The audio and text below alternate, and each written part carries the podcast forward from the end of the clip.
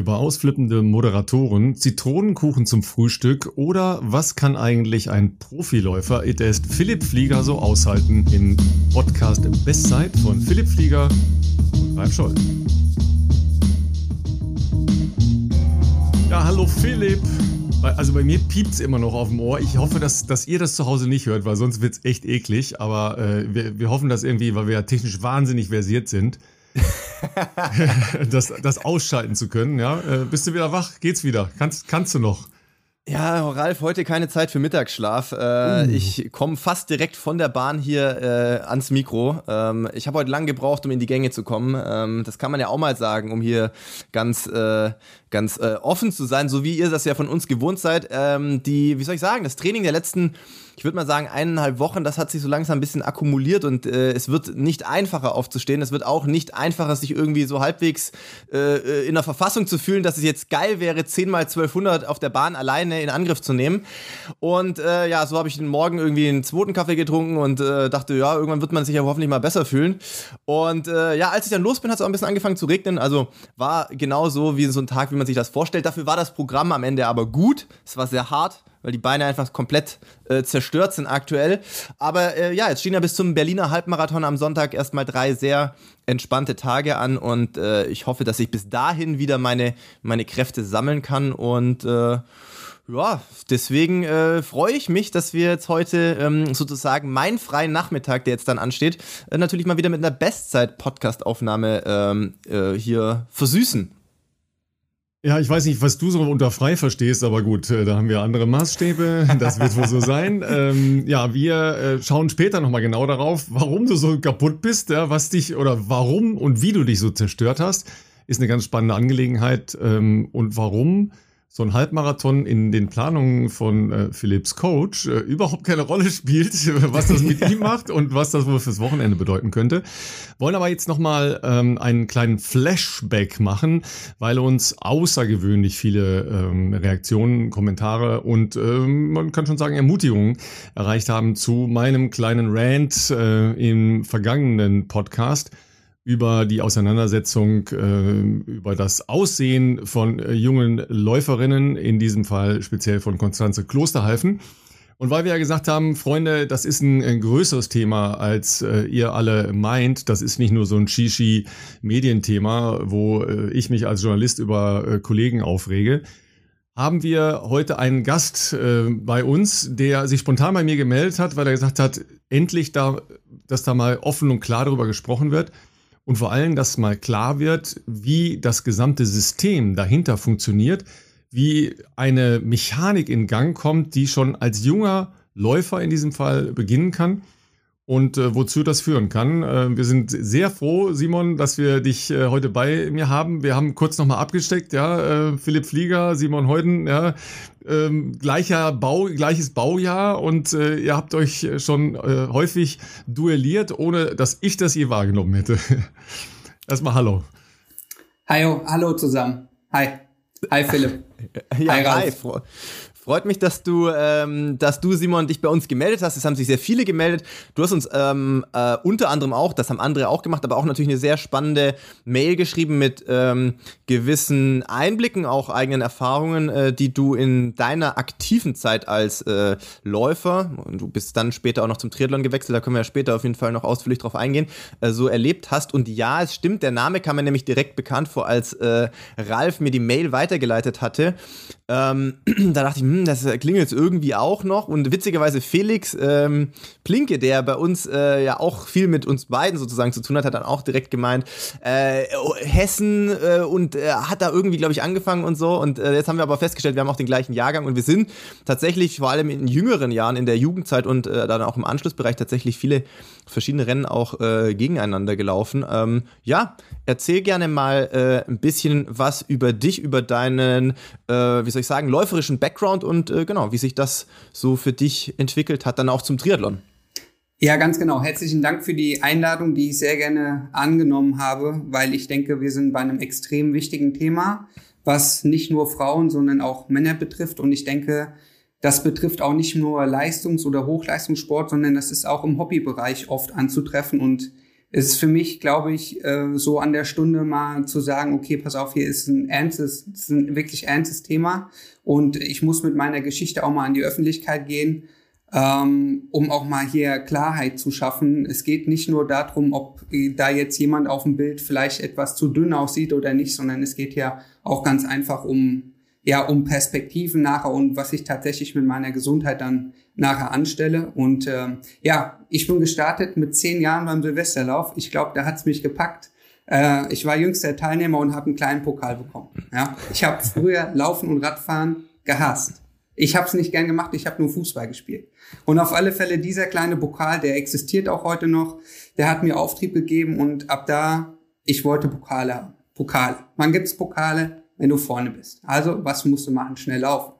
So, das ist aber erst so mit 14, 15, als das mit dem Fußball, mit der Fußballmannschaft nicht mehr gepasst hat, aufgelöst hat, da bin ich dann zum kleinen Lauftreff gekommen in Bad Kreuznach, äh, Mitgliedsnummer 32 und habe da wirklich ganz easy angefangen, ne, mal ein bisschen trainiert, einmal in der Woche auf dem Bahntraining und dann kamen so die ersten Landesmeisterschaften, immer vorne so auf dem Podium dabei und dann war auch dieser, dieser Marathon-Boom, ich glaube, das war genau in der Zeit, Philipp, vielleicht kannst du dich dran erinnern, so mit 15, 16, als dann auch diese großen Stadtmarathons auch übertragen wurden.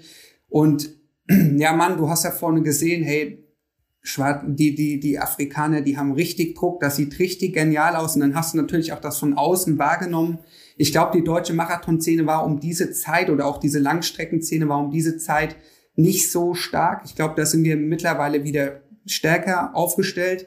Und ja, und dann hast du immer gehört, Mensch, auch von Älteren, ne, und die dann auch daneben dran standen, die haben gesagt, Mensch, guck dir die mal an, wie die da federnd über den Asphalt äh, laufen. Und also wenn du Ehrgeiz hast und wenn du leistungsorientiert bist und du denkst, Mensch, die laufen schon verdammt schnell, wenn du dir überlegst, was du jetzt über drei Kilometer läufst und das laufen die beim Marathon noch schneller durch, dann denkst du so, okay, verdammt. Äh, möchte ich aber auch.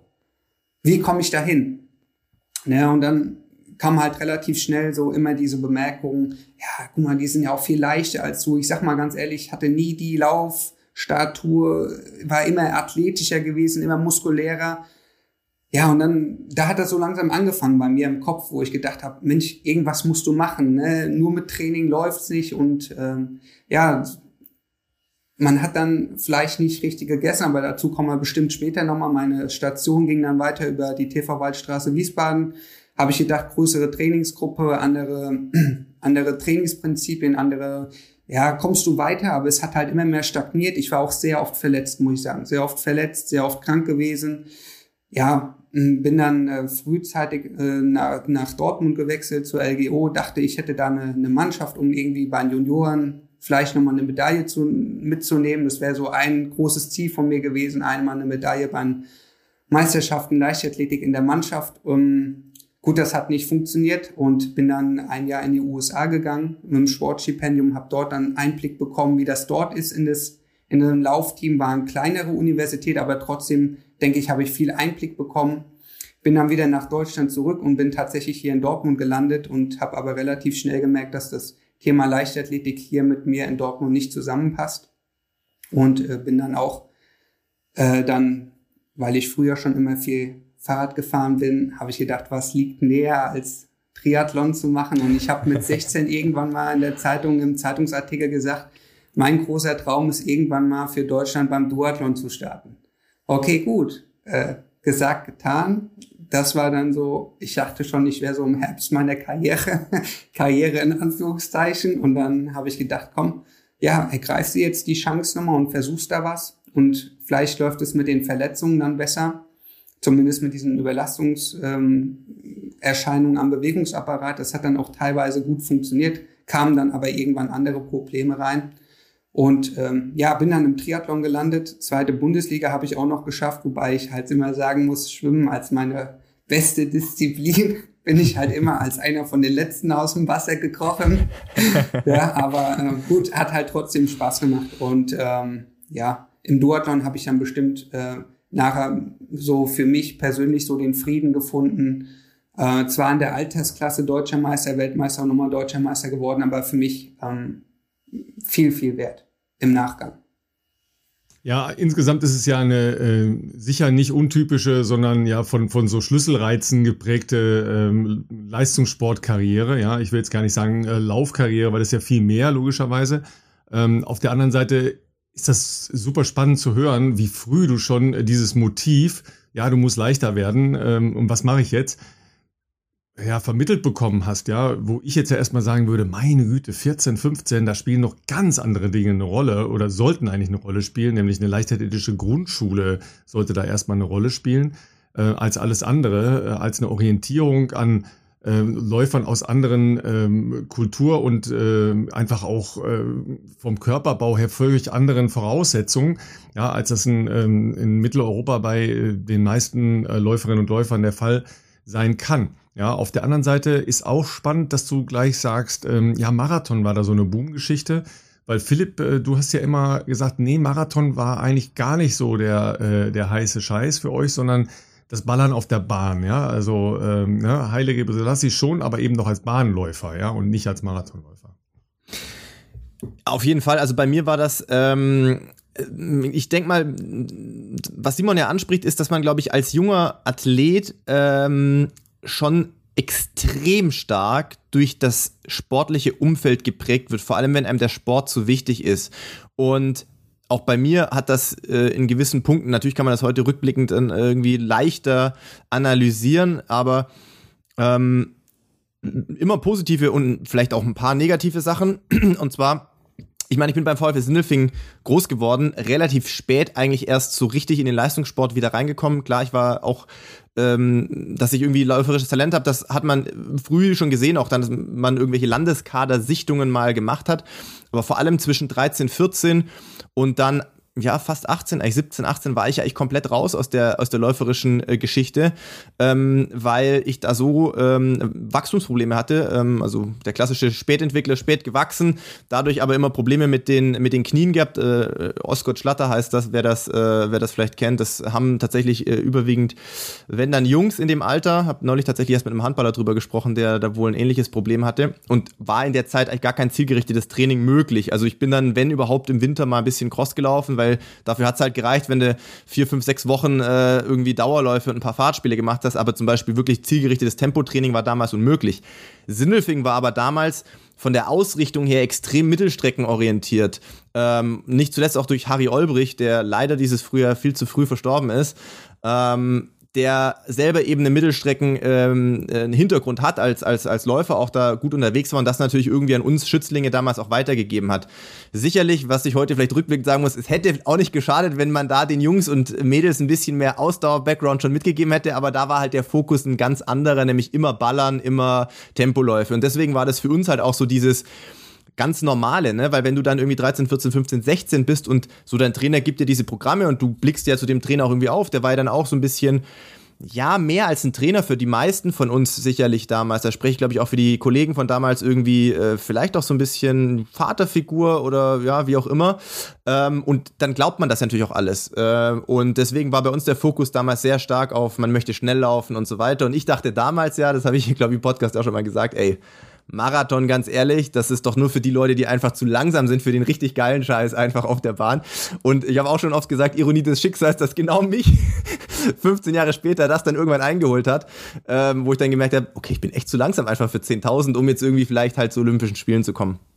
Ähm, da ich aber, und das ist jetzt vielleicht ein spannender Unterschied zu Simon, ähm, da ich aber als Kind ähm, der typische Spätentwickler war, immer einer der kleinsten, immer einer der schmälsten, gab es bei uns oder bei mir diese äh, ähm, Gewichtsthematik in der Jugend gar nicht. Da war eher immer das Problem, äh, wenn man dann irgendwie auch mal bei einem, äh, was weiß ich, mit der Trainingsgruppe so eine Leistungsdiagnostik oder irgendwas gemacht hat, dass dann die Ärzte gesagt haben, hey Junge, du musst ein bisschen mehr essen, weil du musst mal ein bisschen hier auch ein paar Muskeln noch bekommen. Ähm, und, und deswegen war das bei uns oder bei mir und auch bei Harry, Harry niemals ein Thema damals. Aber das ist ja natürlich genau der Punkt. Wenn das halt ein Thema ist im Umfeld oder vielleicht auch von Trainerseite und man ist in diesem Alter 14, 15, 16, dann hat das natürlich einen Impact, den man damals noch gar nicht so absehen kann. Das macht ja was mit einem und natürlich glaubt man, was die ja auch sagen. Äh, könnte ich mir zumindest vorstellen, dass das bei dir so war oder dass man da sich überhaupt erst deshalb mit diesem Thema auseinandersetzt, weil wie Ralf schon sagte, ist das ja eigentlich originär jetzt nicht so ein Thema, womit sich 14-, 15-Jährige, egal ob Jungs oder Mädels, beschäftigen sollten eigentlich. Also solange wie ich Fußball gespielt habe, war das auch kein Thema. Das, mhm. äh, das hätte ich jetzt fast sogar gedacht, ja. ja. höchstens, also höchstens trinke ich jetzt den Alkohol schon vor oder nach dem Spiel erst. also, also, ganz im Gegenteil. Aber ähm, um das nochmal zurück, vielleicht ist es auch bei mir einfach ähm, aufgrund dessen, vielleicht auch von der ländlichen Lage, ich weiß es nicht, ich komme aus dem 600 Einwohnerdorf, ne? Aber mich haben dann diese, diese etwas größeren Events, damals ist der Mainz-Marathon, glaube ich, auch dann so richtig hochgekommen mit Übertragungen und äh, Fernseh. Und dann waren wir irgendwann mit der Schule auch vor Ort gewesen. Da mhm. gab es dann diese Rheinland-Pfalz-Schulmeisterschaften. Das heißt, ich habe vor Ort dieses Mega-Event gesehen. Ja, mhm. Dieses Mega-Event, was rund um diesen Marathon, rund um diese Großveranstaltung an Stimmung ist. Ja, und dann stehst du da und du läufst 3000 Meter und du weißt ja selbst, ne, komm mal von der Bahn, von der, von der, von der Landesmeisterschaft und geh zum, zum Marathon. Da denkst du, ach du Scheiße, hier steppt ja der Bär. Ja, ganz andere ja Welt. Ganz andere Welt. Und das hat mich natürlich mega getriggert. Das hat mich auch mega motiviert. Und dann aber gleichzeitig, aber beim Marathon hast du ja dann automatisch, wenn du jetzt von der Bahn kommst und du weißt, okay, vielleicht hast du nicht perfekt die Figur ich hatte halt viel Muskulatur gehabt, weil ich früher viel Fahrrad gefahren bin ähm, mit meinen Eltern. Die geht auch nicht weg. Das heißt, die musst du erstmal mitnehmen auf der Strecke, egal welche Strecke du läufst. Ja, und dann siehst du das und dann, ja, vielleicht kam mal von links und von rechts ein Spruch von wegen, ja, guck mal, aber die, die wiegen ja auch nur 50 oder 60 Kilo, ne? Gut, die habe ich halt schon mit 14, 15 gehabt, ne? Und dann denkst du dir so, okay, ja, Mist, äh, wohin geht die Welt jetzt noch? Ja, du bist ja noch in der Entwicklung. Und vielleicht war das am Anfang so unterbewusste, ja, so unterbewusste Stimmen, die so von rechts nach links gehen, aber du nimmst die vielleicht im ersten Moment nicht so wirklich wahr, aber irgendwann fängst du an zu überlegen, also zumindest war es bei mir so. Ich habe mir auch relativ früh Gedanken gemacht über meine eigenen Trainingspläne, wie ich mhm. was zu trainieren habe. Das heißt, bei mir war vielleicht auch der Gedanke relativ früh ausgeprägt, aber ähm, die, im Hinterkopf hast du immer dann diese Stimmen. Vor allen Dingen dann, wenn du nicht unbedingt direkt Erfolg hast mit deinem Training. Vielleicht ja. hast du mal den, den, äh, vielleicht hast du mal die Verletzung, mal die Verletzung. Du hast mal einen Wettkampf, der gar nicht funktioniert. Und dann denkst du dir, okay, ja klar, du bist so schwer. Ne? Und dann dieser Trigger, irgendwann ist der halt drin. Ne? Und ähm, Gut, in, in Wiesbaden, ich denke gerne an die Zeit zurück, es war eine sehr lustige Zeit. Wir hatten ganz unterschiedliche Charaktere in der, in der Trainingsgruppe gehabt. Und im Nachhinein, wir hatten einen dabei gehabt, äh, der hat halt eigentlich immer gegessen, ne? Und ich habe den immer bewundert, ne? Ich habe den immer bewundert, habe gedacht, guck mal, der kann essen, der kann essen, der nimmt nicht zu und so weiter, ne? Und bei mir habe ich immer gedacht, guck mal, irgendwann ist er auch deutlich schneller gelaufen als ich, ne? Obwohl mhm. ich so im Training auch noch dranbleiben konnte. Und dann habe ich mir gesagt, irgendwas stimmt hier doch nicht, ne? Und habe dann auch, also klar, als ich angefangen habe, auf Gewicht zu achten, ich meine, was machst du mit 16, 17? Was machst du? Du isst weniger. Wenn da mhm. einer ankommt und sagt, du müsstest eigentlich mehr essen, damit du dich wohler fühlst, damit du deinen Stoffwechsel anhebst, mit deiner Muskulatur, du brauchst die Energie, damit du einen Vortrieb hast, niemals wärst du darauf eingegangen, ja. Ähm, ich glaube aber, dass genau an dieser Stelle eigentlich das System oder die Struktur im deutschen Sport einsetzen muss dass man viel früher solche Leute abholt, ähm, die vielleicht genau schon, ja, mit diesen Gedanken, also ich glaube nicht, dass ich allein bin mit diesen Gedanken, sage ich ganz ehrlich. Ich glaube es einfach nicht. Und ich glaube auch nicht, dass ich der Einzige bin, der davon, davon betroffen ist. Vielleicht bin, habe ich es dann nachher auch richtig weit getrieben, weil ich sehr viel Ehrgeiz habe. Ich habe, glaube ich, sehr viel über meinen Kopf gearbeitet immer ähm, und mich da motiviert und vorangetrieben. Ähm, aber ich glaube, an der Stelle müsste eigentlich das Sportsystem ansetzen und die mit, so wenn es im Schüler, Übergangsbereich Schüler, Jugendalter ist, das Thema Ernährung viel, viel deutlicher anpacken. Ja, viel, viel deutlicher. Also ich bin ähm, leider auch nicht nur der Überzeugung, sondern ich weiß, dass es halt nicht nur im Laufbereich, sondern in äh, leider relativ vielen, vielen Sportarten wirklich ein intensives Thema ist, ja, das auch oft äh, extrem unsensibel gehandelt wird. Inzwischen gibt es ja, zumindest was jetzt ähm, die Olympiastützpunkte angeht, ähm, nicht nur Laufbahnberater, sondern auch Ernährungsberatung etc. pp. Das ist aber schon relativ spät, ja, weil dann bist du ja schon in einer sehr guten Leistungsklasse unterwegs, ja. Genau. Das ist ja nicht so flächendeckend, sondern das ist nicht an der Basis, sondern das ist ja dann schon für eine gewisse Elite, so eine Vorauswahl, sage ich jetzt mal, die irgendwo da mal rausgecastet wurde. Äh, deswegen denke ich auch, Ralf, das ist, das ist eigentlich schon zu weit weg. Also ich bin tatsächlich jetzt gar nicht auf dem Laufenden, wie momentan die Übungsleiterausbildung, also C-Trainerschein, was man meistens ja als erstes macht, ähm, so im Detail aussehen. Das ist jetzt ja, glaube ich, nicht um, ultra umfassend, das reden wir, glaube von ein paar Wochenenden oder sowas. Ähm, ich habe jetzt keine Ahnung, ähm, ob da zum Beispiel so ein Thema grundsätzlich äh, ernährungswissenschaftliche äh, Elemente mit beinhaltet sind oder so eine Art von Sensibilisierung, dass man halt weiß, wenn man mit jungen Menschen arbeitet, die in dieser äh, auch sehr wichtigen Entwicklungsphase sind, ob man dann auf solche bestimmten Merkmale, Äußerungen, wie auch immer, ähm, dass man darauf eingeht und mit denen vielleicht frühzeitig Gespräch sucht. Ich glaube, das wäre meines Erachtens nach wichtig, dass sowas über Sportarten, also übergreifend, da reden wir jetzt nicht nur vom Laufen, sondern in einer grundsätzlichen, bei, bei der, der niedrigsten Trainerausbildung, die es gibt, die ja dann oft aber tatsächlich die Basisarbeit in den Vereinen zunächst mal leisten, bei den Kindern und Jugendlichen, dass man da solche Punkte äh, integriert in die Ausbildung, weil ähm, ich kann dir auf jeden Fall recht geben, Simon, ich mache das jetzt schon lange. Äh, ich habe auf einem sehr bescheidenen Level irgendwann mal angefangen in der Jugend äh, und das ging natürlich dann irgendwann jetzt relativ lange, äh, auch in, in, in anderen Bereichen irgendwie. Ähm, und ich habe dieses Thema dann im Laufe der Jahre immer und immer wieder gesehen. Und zwar oft bei Mädchen, aber bei weitem nicht nur bei Mädchen. Und das ist auch so ein Mythos, dass man dann vielleicht irgendwie denkt, ah, so Magersucht oder wie auch immer leistungsbezogen auch irgendwie, dass man da extrem darauf achtet oder sich runterhungert, das gibt's nur bei Mädels, ist nicht richtig. Habe ich auch äh, Kollegen getroffen, unterschiedlichen Alters im Laufe meiner äh, Karriere, ähm, die damit Probleme hatten oder und, und sich das teilweise gar nicht selber bewusst waren in der Phase. Ich glaube später dann schon, dass das irgendwo logischerweise nicht richtig war oder too much war. Ähm, aber diese Gewichtsfixierung, äh, die gibt es auf jeden Fall häufiger und das ist natürlich nicht gesund. Ja, vielleicht, Simon, erklärst du dann nochmal, wie dein Weg weitergegangen ist, weil ähm, auf der einen Seite ist der ja aus meiner Sicht schon äh, ein bisschen symptomatisch, aber äh, ja auch wirklich äh, in einen Bereich rein, der dann nicht mehr lustig war, ja. Ja, genau. Also ich kann, man, also was ist passiert? So mit, mit 15, 16, als ich da angefangen habe und habe versucht, klar, also A, hast du natürlich einen extremen Energieumsatz in der Pubertät sowieso und fängst dann an, 30, 40, 50 Kilometer die Woche zu laufen, machst da vielleicht noch ein Tempotraining. Das heißt, du hast einen unglaublichen Energiedurchsatz. Du fängst aber gar nicht an, diesen Energiedurchsatz, die du, den du im Training hast, zu verpflegen. Das heißt, du läufst praktisch jeden Tag im Energiedefizit rum. Ne? Und das ist bei mir immer so drei, vier Monate gut gegangen und dann hatte ich eine Verletzung. Ich kann, ich glaube, ich hatte alle Verletzungen gehabt. Schienbeinkantensyndrom x tausendmal. Läuferknie, äh, Schleimbeutelentzündung am Hüftbeuger.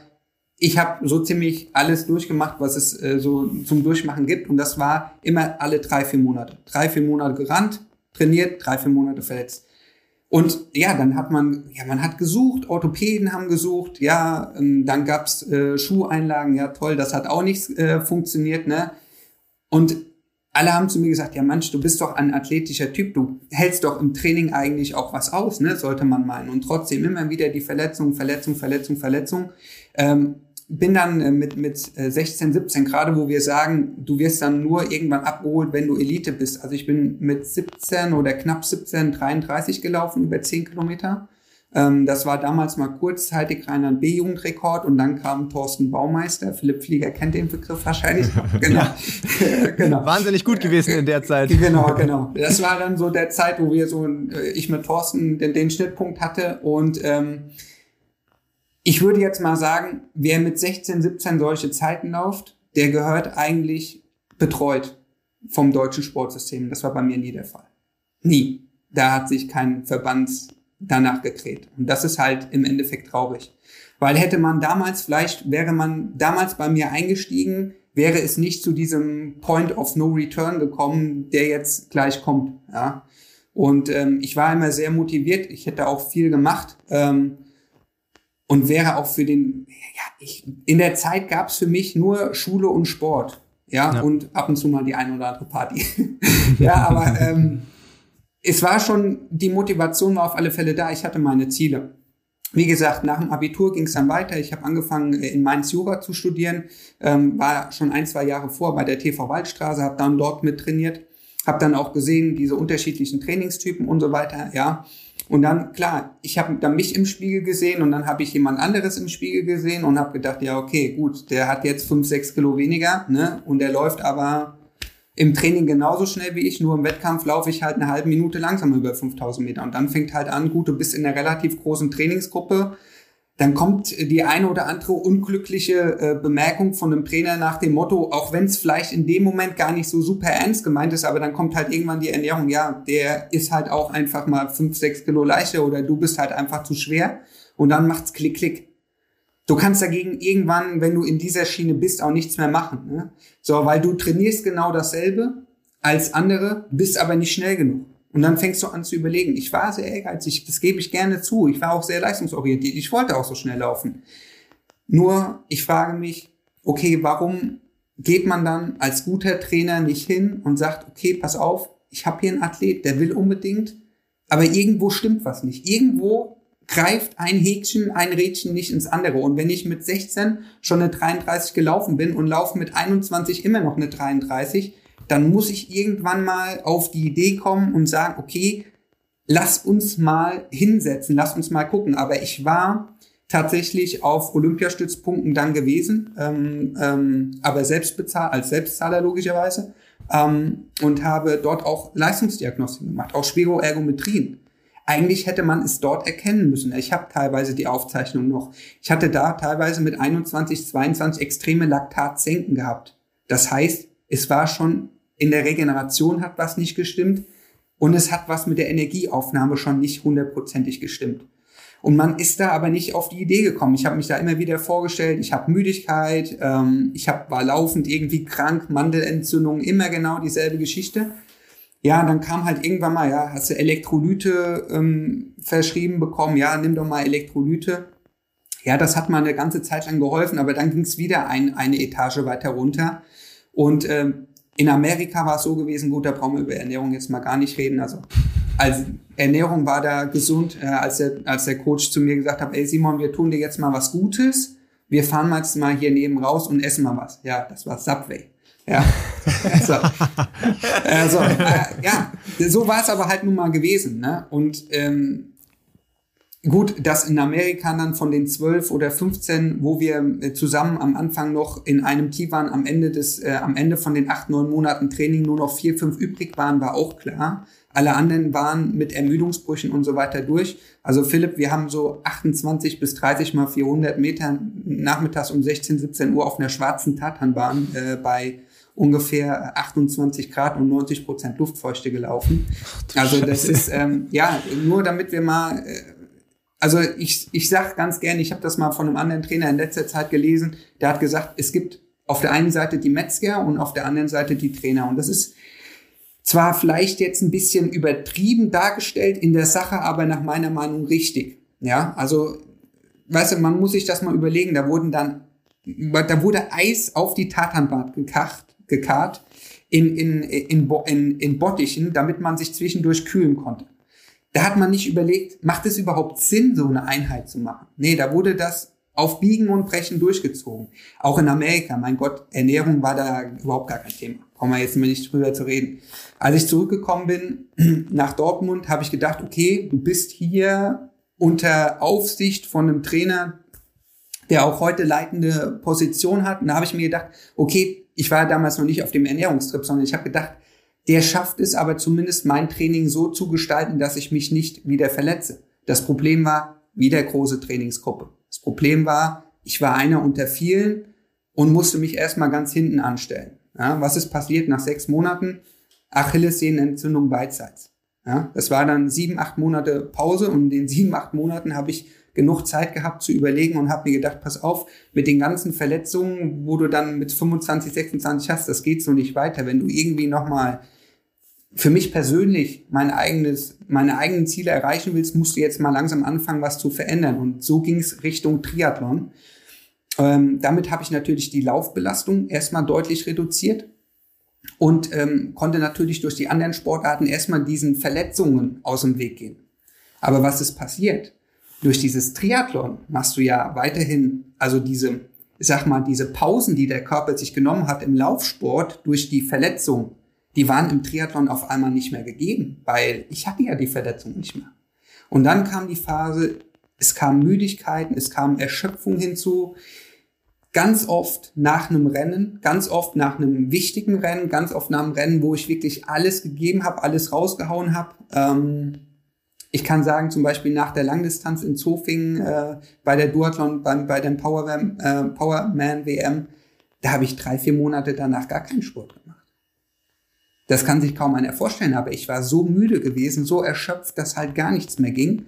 Das Jurastudium habe ich in Bochum erstmal weiter äh, fortgesetzt und habe auch ähm, noch den universitären Teil in Steuer und Finanzen abgeschlossen.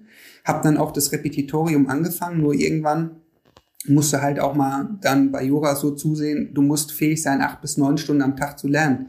Das war mit dieser Müdigkeit nicht mehr drin. Und das ist jetzt kein Gejammer auf hohem Niveau, sondern ich habe Tage gehabt, da habe ich nur im Bett gelegen und geschlafen. Ne? Und keiner, also da hilft dir auch kein Arzt mehr. Die sagen, ja, das bildest du dir ein.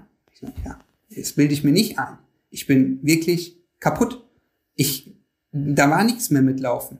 Also ich hatte auch so Sachen gehabt, ich bin am Tag vorher, sagen wir mal auch, das war aber schon in der Leichtathletik gewesen. Ich weiß, dass wir am Tag vor deutsche Meisterschaften irgendwo in Otterndorf gelaufen sind, zehn Kilometer bin ich noch eine 32 oder 33 gelaufen, ich weiß es nicht mehr. War aber jetzt auch nicht super schnell für mich. Ähm, oder nicht das, was ich mir vorgestellt habe. Und am nächsten Tag sind wir hier in lockeren Stadtlauf gelaufen und ich bin mit Biegen und Brechen eine 38 gelaufen. Das kann nicht von der Vorerschöpfung sein, ähm, die ich von dem Vortag hatte. Ja, das weißt du selbst, Philipp. Selbst wenn du am Vortag 10 Kilometer machen dich normal nicht so fertig, als dass du am nächsten Tag nicht nochmal äh, wenigstens irgendwie lockere 35 laufen kannst.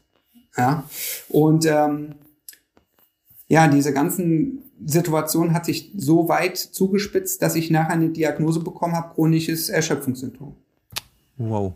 So, und wenn du das bekommst mit 28, 29, dann denkst du dir, machst du dir mal ganz heftig langsam Gedanken um deine Zukunft, weil du hast nämlich eigentlich noch dein Leben, äh, ja, du hast dein Leben noch vor dir.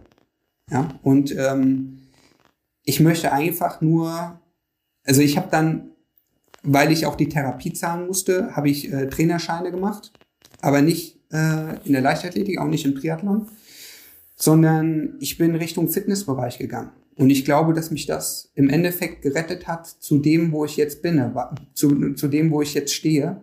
Weil im Fitnessbereich wird nämlich im kleinsten Trainerschein schon eine Ernährung mit dazu genommen. Und da bin ich zum ersten Mal mit der Ernährung in Kontakt gekommen und habe das die letzten Jahre weiter ausgebaut, weil das immer größeres Thema wurde in den, in den unterschiedlichen Trainerscheinen, bis ich letztes Jahr jemand kennengelernt habe, der mir gesagt hat, pass auf, Ernährungsdiagnostiker in der Schweiz, der mich auch untersucht hat und mir komplett alles aufgerollt haben und gesagt haben, pass auf, du hast mit Sicherheit mit 13, 14, 15 schon viel zu wenig gegessen und dadurch kamen die, die ersten Verletzungen, das waren Signalwirkungen. Das waren schon deutliche Überlastungszeichen, die mir gesagt haben, pass auf, hier stimmt was nicht. Ja, dann ging das rein über Erschöpfungssymptome. Also bei mir wurden auch mal Testosteronspiegel gemessen. Ne? Als Mann kann ich das jetzt auch mal so sagen. Die waren fernab von gut und bös. Also die waren kaum noch messbar. Nur damit wir mal wissen, wo der Körper anfängt zu knappern, wenn der zu wenig Energie hat. Der knappert die nach und nach ein System nach dem anderen weg. Und ich nenne es, mittlerweile nenne ich es so, der Körper ist extrem widerstandsfähig. Der ist extrem widerstandsfähig, der kann extrem viel aushalten.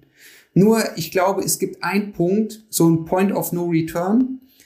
Wenn du den überschritten hast, auch wenn du nach diesem Punkt sofort alles richtig machst, kommt eine Phase, da geht er in eine Regeneration, in eine Erholung rein, da holst du den so schnell nicht raus. Ich glaube, dann dauert es einfach wirklich extrem lange, lange, lange, lange, lange, bis der Körper sich tatsächlich regenerieren kann und dann irgendwann wieder langsam anfangen kann mit Sport machen, was du ja auch brauchst, wenn du so lange äh, irgendwie dich auch bewegt hast oder von klein auf ähm, Thema abtrainieren und so weiter und so fort.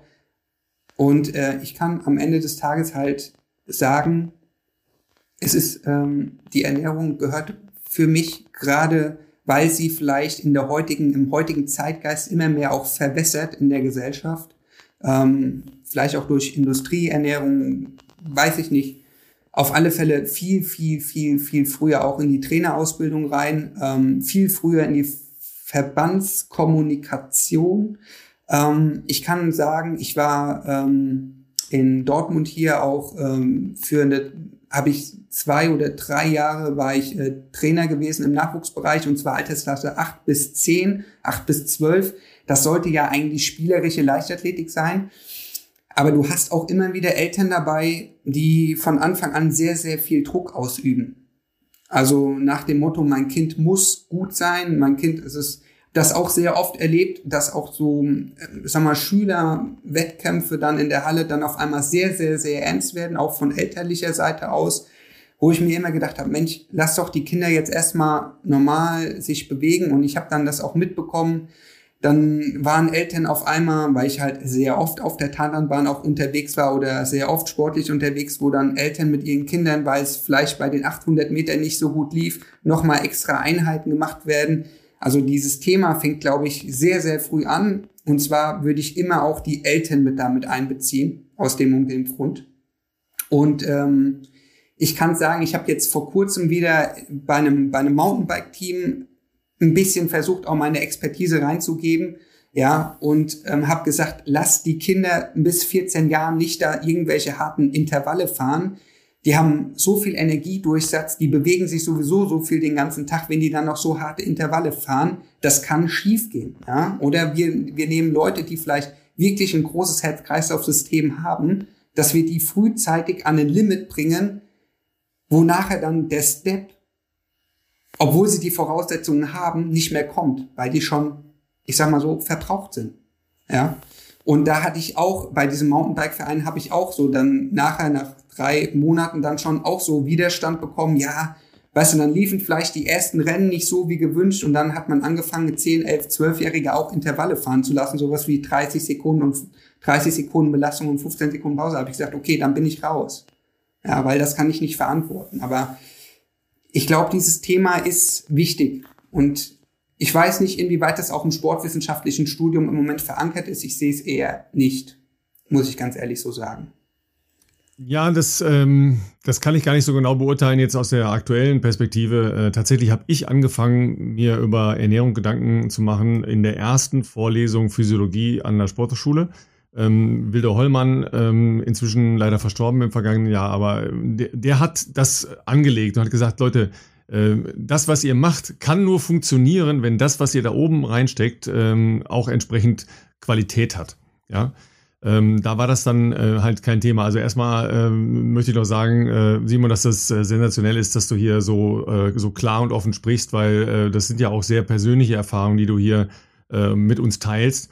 Äh, deshalb ist es einfach großartig, weil ich glaube, da werden halt äh, Dinge mal klar, wie, wie Kontext entsteht und ähm, wie dann halt auch einzelne ähm, Menschen einfach allein gelassen werden, weil es keine Auffangsysteme gibt. Ja, es, äh, woher sollst du als, als Teenager ein Bewusstsein dafür äh, entwickeln, wie Physiologie der Ernährung äh, aussieht? Ja, also wie äh, Input, Output, ja, äh, Grundumsatz, äh, Energieumsatz und so weiter das sind ja alles böhmische Dörfer für die allermeisten Trainer. Ja, und schon erst recht für ganz normale Sportlerinnen und Sportler, ja. Ich erinnere mich auch an ein Laufbuch, das extrem erfolgreich war. Ja, ich weiß, was du meinst. Ja, du weißt, du weißt, was jetzt kommt, ne? Äh, da habe ich eine ganz, dazu. ganz, ganz, ganz hm. unglückliche Formulierung. Da steht halt drin: Vorne laufen die Bleistifte und hinten die Radiergummis.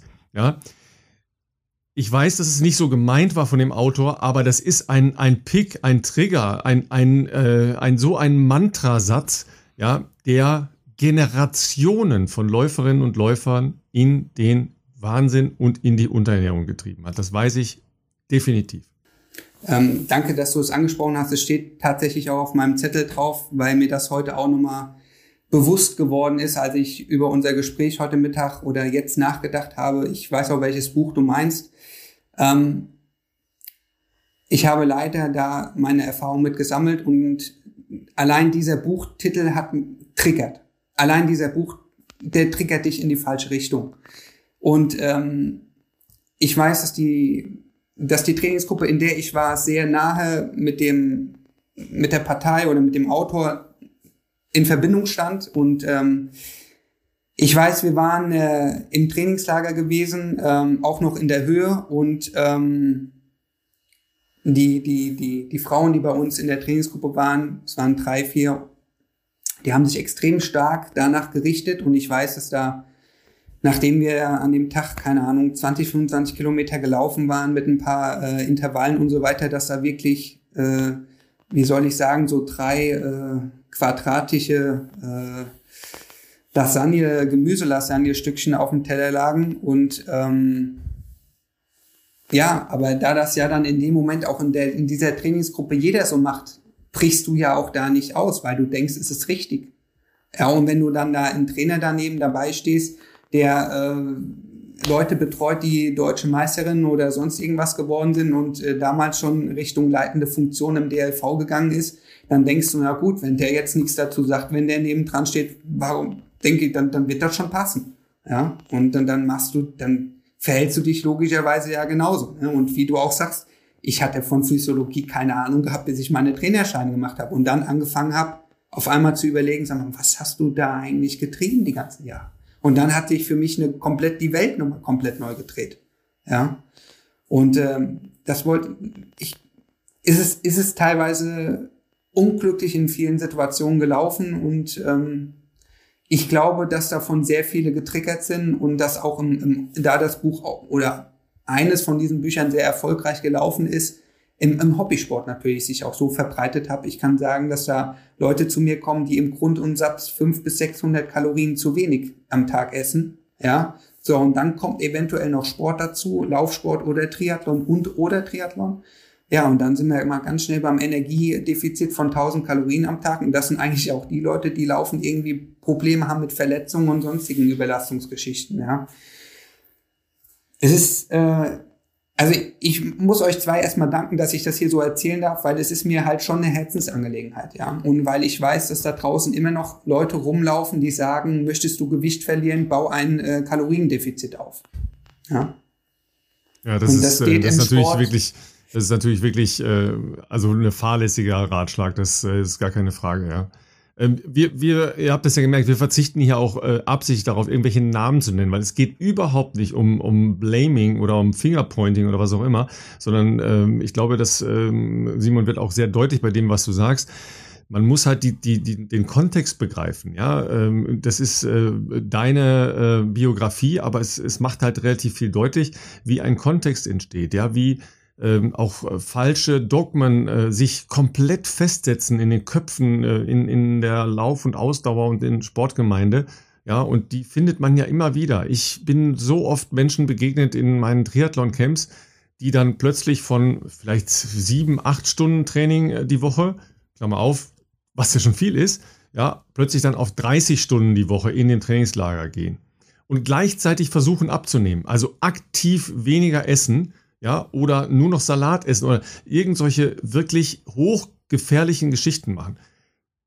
Oft ist es dann so, dass da dann relativ schnell ein äh, Korrektiv kommt in Form von, dass man krank wird. Ja, aber das ist doch, kann doch nicht der Sinn sein, ja, dass man in sowas erst reinlaufen muss, ja, damit äh, Prozesse einsetzen. Aber ich, ich kann euch auch sagen, wir haben es da ja dann mit erwachsenen Menschen zu tun. Das ist ganz schwer, da ranzukommen und, äh, und, und äh, Gewohnheiten oder, oder Dogmen zu brechen. Ja, deshalb ist es ja so wichtig, was du sagst, man muss da ansetzen, wo, wo die Entwicklung beginnt, nämlich im, im Jugendbereich. Äh, Philipp, wann bist denn du erst einmal überhaupt mit dem Thema äh, Ernährung und äh, was muss ich eigentlich einfügen, um äh, so zu trainieren, wie du ja jetzt trainierst?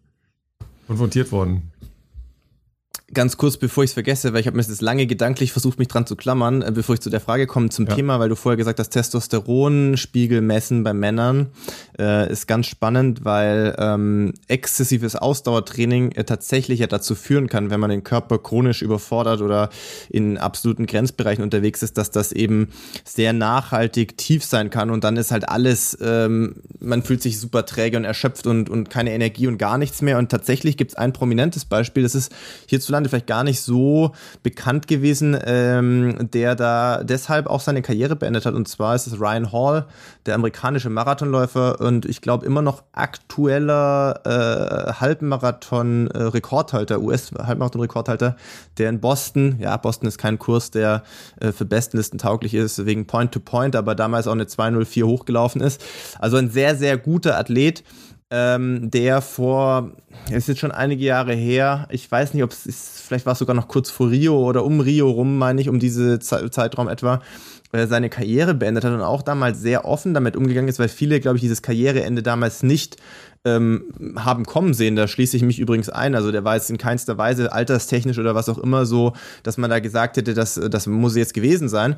Ähm, und das kam für mich so als Außenstehender oder der das natürlich den Werdegang auch so ein bisschen verfolgt hat als äh, Interessierter sehr überraschend und er dann auch relativ klar und deutlich gesagt, warum das so ist, weil er gesagt hat, er war die letzten, das letzte Jahr oder was das damals war, überhaupt nicht mehr in der Lage, ansatzweise ein Trainingsprogramm durchzuziehen, äh, was notwendig gewesen wäre, um an diese Zeiten anzuknüpfen und nach vielem Hin und Her äh, ist er eben auch dazu äh, irgendwie gekommen bei Blutuntersuchungen, dass, ähm, dass, dass sein Testosteronlevel einfach unfassbar niedrig ist.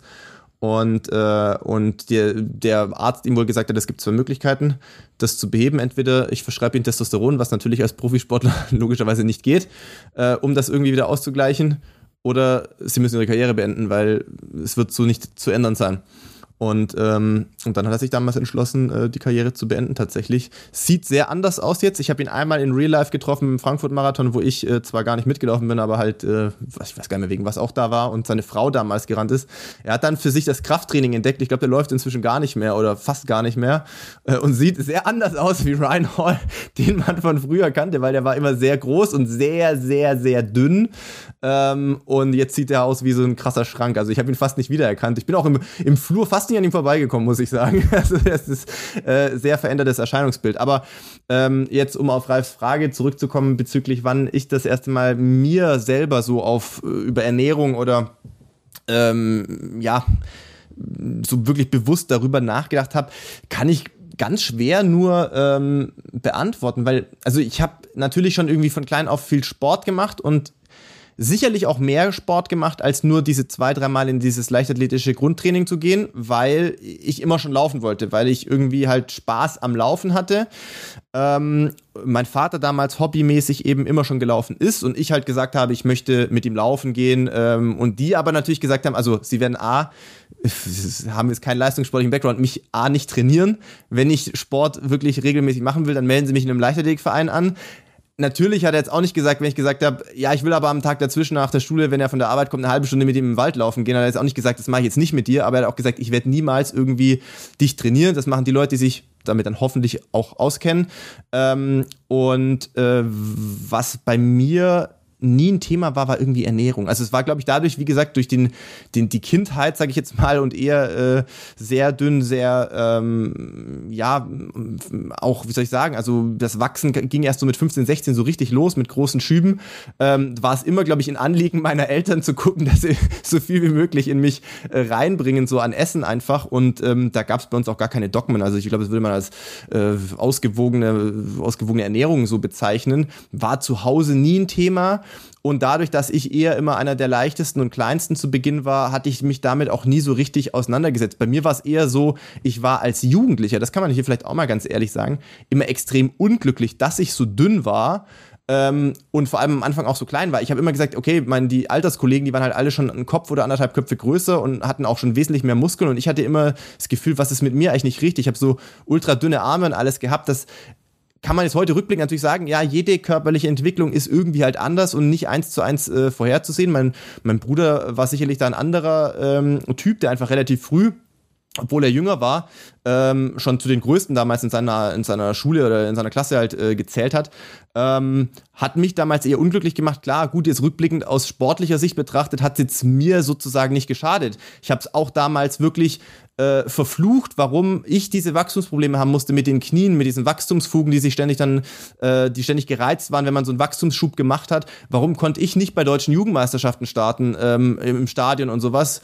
Ähm, wenn ich denn mal sechs Wochen zwischendurch wieder laufen konnte, äh, war ich jetzt nicht so weit weg von den damaligen Teamkollegen, aber habe halt äh, damals auch das dann nie hinbekommen. Ich würde heute sagen, rückblickend mit, ja, jetzt dann inzwischen ja leider auch schon 34 Jahren, würde ich heute zurückblicken auf damals mit 16. Klar, für einen selber damals bricht eine Welt zusammen, wenn du nicht das machen kannst, was halt so deine Passion ist. Wie Simon gesagt hat, also außer Schule und Sport gab es nicht viel, was mich damals interessiert hat. Schule eher weniger interessiert, das war so das lästige Pflichtprogramm, aber ähm, deshalb war das damals extrem tragisch für mich, mit 15, 16 deinen besten Freunden und Teamkollegen zuschauen zu müssen, wie die Medaillen bei deutschen Meisterschaften gewinnen und du halt einfach nicht laufen konntest, weil der Körper nicht in der Lage dazu war. Heute würde ich sagen, who knows, für was das gut war. Also vielleicht habe ich damals in diesen Entwicklungsphasen halt der Körper so sein eigenes Tempo halt vorgegeben und so seine eigenen Grenzen aufgezeigt und ich habe halt erst mit 18, 19, 20 wirklich wieder mit leistungssportlichem Training begonnen oder ja, eher mit 19 eigentlich. Ähm, und vielleicht, keine Ahnung, sind mir die vier, fünf Jahre geschenkt worden. Natürlich habe ich damals auch auf einem anderen Level angefangen, wie Leute, die mit 20 dann halt trainiert haben, schon in der Schulzeit auf einem Sportgymnasium waren und keine Ahnung. Ähm, andererseits muss man sagen, von den Leuten damals gibt es halt heute auch keine mehr. Die sind aus verschiedensten Gründen heute nicht mehr aktiv. Und wenn man das dann rückblickend so nochmal rekapituliert, wer weiß, ob das schon so gut ist, wenn man schon zweimal am Tag trainiert mit 15, 16, 17. Plus, dass natürlich dann auch damals schon gewisse äh, andere äh, Kollegen durch Unwissen oder durch auch tatsächlich das, das Betreiben von den Trainern äh, irgendwie da schon an den Ernährungsthemen rumexperimentiert haben, was natürlich kompletter, kompletter Humbug ist. Ähm, ich glaube, so richtig bewusst habe ich mich erst mit Ernährung auseinandergesetzt, als ich studiert habe, also von zu Hause ausgezogen bin, ähm, wie das halt so ist. Äh, ich war da eher verwöhnt von zu Hause, da musste mich da nie um irgendwie Essen oder sowas kümmern, aber klar, wenn du ausziehst. Ja da war ja erstmal die Frage, wie kriege ich dreimal am Tag überhaupt was zu essen? Das ist der Punkt, das ist der Punkt. Du stellst dann halt irgendwann fest, du kommst vom Training heim, aber wenn du halt nicht einkaufst, ist der Kühlschrank halt leer, ne? Das ist dann da, der fühlt sich ja nicht von alleine und kochen müsstest du ja auch noch selber und klar, gut, einmal in der Mensa essen, vielleicht in der Uni, aber ähm, das war das erste Mal, wo man sich so ein bisschen damit äh, dann auch auseinandersetzen musste. Ähm, aber auch da war immer eher das Ziel, ja, ich muss gucken, dass ich satt werde, ich muss gucken, dass ich genügend esse, weil ich auch damals eigentlich immer Hunger hatte. Und das vielleicht auch, das ist natürlich jetzt ein Luxusproblem aus meiner Sicht, wenn wir jetzt über Ernährung und Leistungssport, Spitzensport sprechen. Ich hatte nie Gewichtsprobleme. Das ist natürlich jetzt in dem Thema äh, ein Luxus, weil ich mich damit auch nie dann wirklich auseinandersetzen musste, wie kann ich denn Gewicht verlieren. Ähm, natürlich ist es bei mir auch so, das muss man vielleicht auch mal als Disclaimer sagen für die Leute, die jetzt vielleicht äh, sonst immer gerne Marathons gucken, ja. Nicht nur die Afrikaner sehen meistens sehr dünn aus an so einer Startlinie, wenn das vorm Start abgefilmt wird. Ich würde es mal sagen, für die meisten Leute sehe ich da auch irgendwie dünn und äh, aus. Man sieht die Venen krass rauskommen aus den Beinen und so, wo, wo dann die Leute oft denken, das also das ist halt das Problem, das ist gut heute mit Social Media vielleicht ein bisschen weniger, aber damals war es halt so, es gab nur Fernsehen als das Medium, wo du diese Athleten primär gesehen hast, wenn du jetzt nicht selber da warst, sage ich jetzt mal. Und dann hast du dieses Bild der Athleten, die da an dieser Startlinie stehen am Tag X, verinnerlicht, als wäre das das normal. Und da muss ich jetzt sagen, das ist ja nicht normal. Das ist das Ergebnis, so wie wir dastehen nach drei oder vier Monaten exzessivem harten Training. Ich rede jetzt nicht, dass wir da ernährungsmäßig irgendwas machen. Zumindest ich für meinen Teil kann sagen, das ist einfach ein natürlicher Prozess. Dein Körper formt sich nach dem, wie du ihn belastest. Und bei mir war es immer so, ist eigentlich scheißegal, ich, ich, ich, wir haben eine Waage zu Hause, ich wiege mich, aber eigentlich nie, weil es mich auch nicht interessiert. Natürlich, wenn ich nach einem Marathon vielleicht zwei, drei, vier Wochen Pause mache, zwei, drei, vier Wochen locker antrainiere, dann wiege ich natürlich was anderes, wie wenn ich an so einer Marathon-Startlinie stehe ähm, sagen wir mal, 70 bis 72 Kilo ist für mich normal in so einer Off-Season-Phase. Ist natürlich trotzdem bei meinem Körper, bei meiner Körpergröße mit 1,88 Meter nicht viel. Ähm, wahrscheinlich, wenn ich gar keinen Sport machen würde, wäre es wahrscheinlich noch ein bisschen mehr. Da spielt natürlich auch Veranlagung eine Rolle, dass es so ist, wie es ist bei mir. Aber ich kann auch sagen, wenn ich halt drei, vier Monate Marathontraining mache und da gehören halt viele Wochen auch dazu, wo, wo man 200 Kilometer rennt und das ist ja nicht normal. Da müssen wir ja nicht drüber sprechen. Das ist ja also eigentlich verrückt, aber das ist halt jetzt, so wird halt Leistungssport gemacht. Dann formt sich der Körper in dieser Phase ähm, so, wie, wie er halt beansprucht wird. Und dann ist aber für mich tatsächlich eher die Challenge in so einer langen Phase, vor allem in der Höhe, wenn ich in der Höhe trainiere, genügend Kalorien am Tag zuzuführen. Ich verbrauche einfach zwischen 4.000 und 5.000 Kilokalorien jeden Tag. Und das ist irgendwann anstrengend, weil du irgendwann so erschöpft bist, dass du eigentlich keinen Hunger hast zu essen. Deswegen arbeitet man ja dann auch damit, dass man irgendwann kohlenhydrathaltige Getränke auch einfach zuführt, weil Trinken halt einfach einfacher ist, als nochmal die, die fünfte Mahlzeit zu essen einfach.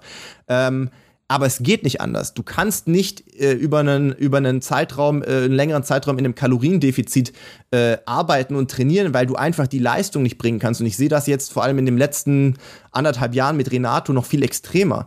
Dadurch, durch diesen letzten Trainerwechsel und diese neue Art von Training für mich und Beanspruchung und den noch viel härteren Workout-Tagen, es ist unmöglich, wenn du, wenn du deine, deine Hausaufgaben nicht machst. Und Hausaufgaben bedeutet in dem Zusammenhang einfach vernünftig, gesund und vor allem die entsprechenden Kalorienmengen zu essen. Keine Chance, dass ich das überstehen kann. Vier Wochen oder fünf Wochen Sestriere mit 1000 Kilometern. Das ist unmöglich, wenn du dazwischen drin rumschlammst und sagst, ah ja, ich habe heute, bin zu erschöpft, ich kann eigentlich, jetzt habe ich nicht so Appetit, den Teller aufzuessen. Natürlich werden dann die drei Teller gegessen, weil sonst äh, wirst du in zwei, drei Tagen da am Zahnfleisch daherkommen.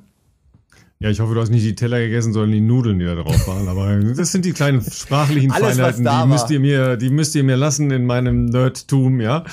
ähm, du auf der anderen Seite, ähm, also ich habe schon versucht, Gewicht zu machen vor Wettkämpfen, ja. Also äh, was bin ich, ja? Altersklassen, äh, also ältere Altersklassen äh, Triathlet, ja. Ähm, weil, Simon, du weißt es auch, wenn ich äh, eine Mitteldistanz mache oder eine, eine halbe Distanz mache, da sind natürlich äh, drei, vier, fünf Kilo ein riesen Unterschied. Ja, und klar, ich habe natürlich Potenzial. Also jetzt nicht, ja, die, die letzten anderthalb Jahre logisch, ja, aber davor hatte ich ja Potenzial, ja, weil ich halt äh, zum Abendessen ein Glas Wein trinke, ja, oder vielleicht auch ein zweites Glas Wein. Und selbstverständlich lebe ich ja auch mein Mantra. Ich esse jeden Tag ein Stück Kuchen. Ja, deshalb habe ich das ja ganz am Anfang mit dem Zitronenkuchen gesagt, weil das heute Morgen mein Frühstück war.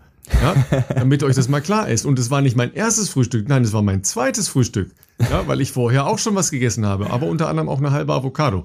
Ja, äh, also, ja, damit, damit, äh, damit man sich ja trotzdem in so einen äh, Status versetzt, reicht es dann ja, wenn ich eine normale Ernährung habe, ja, und sagen wir mal mäßig Alkohol trinke und äh, was jeder machen sollte, täglich ein Stück Kuchen essen, ja, dann reduziere ich einfach äh, den, den Zucker, also den, den blanken Zucker. Ja, also dann esse ich vielleicht nur jeden zweiten Tag oder jeden Tag nur ein Stück Kuchen, weil manchmal sind es auch zwei Stücke Kuchen.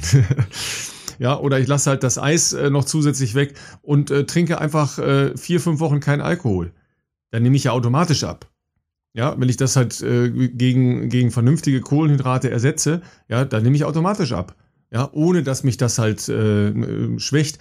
Aber auch das ist nicht ohne. Es ist nicht, es ist nicht ganz unkritisch, weil wenn ich einen bestimmten Punkt, ja, Simon, du hast es ja Point of No Return genannt, ja, wenn man diesen bestimmten Punkt überschreitet oder sich denkt, ah, wenn ich jetzt nochmal zwei Kilo und nochmal drei Kilo, dann ist die Power weg. Ja, hundertprozentig. Dann wird man auch im Zweifel bei einer, bei einer halben Distanz, Wettkampfzeit irgendwas zwischen fünf und sieben Stunden, ja, äh, oder bei einer langen Distanz, keine Chance anzukommen. Keine Chance. Ja, oder es wird ein radikaler Leistungseinbruch irgendwann im, äh, im letzten Drittel der Distanz ein, eintreten. Das ist vollkommen klar.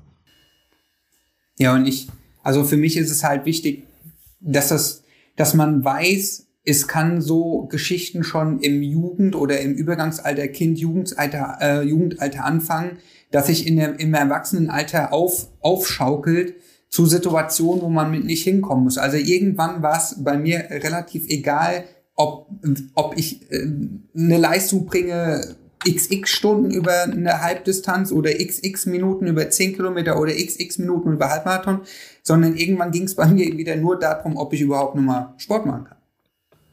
Ja, und äh, es geht in diesen, also ich sag mal klar, äh, Philipp hat das ja angesprochen, es gibt unterschiedliche mh, hm, Veranlagungen, unterschiedliche Typen. Es gibt auch bestimmt mehr wie nur diese drei, vier, die immer öfter mal genannt werden, ähm, die man nachher sehen muss an, an Typus und wie oder ob der ein bisschen schlanker ist oder ob der ein bisschen muskulärer ist ähm, und wo der eventuell ein bisschen mehr Fett ansetzt aufgrund seiner, seiner von seinen Gen, Gen äh, ja, Rezeptoren her. Und ähm, im Endeffekt ist es für mich wichtig, man muss das Thema im Hinterkopf behalten. Und ähm, es ist nicht einfach mal zu sagen, oder das, was jetzt auch du, Ralf, gesagt hast, wenn ich anfange, es wird ja immer zwischen bösen und zwischen bösen Zucker und guten Zucker unterschieden. Selbst davon bin ich mittlerweile weg. Also ein Stück Kuchen zur richtigen Zeit vorm Sport oder wenn ich auf der Rolle sitze und fahre Fahrrad gerne, weil das verbrenne ich direkt weg. Alles gut, alles knusper.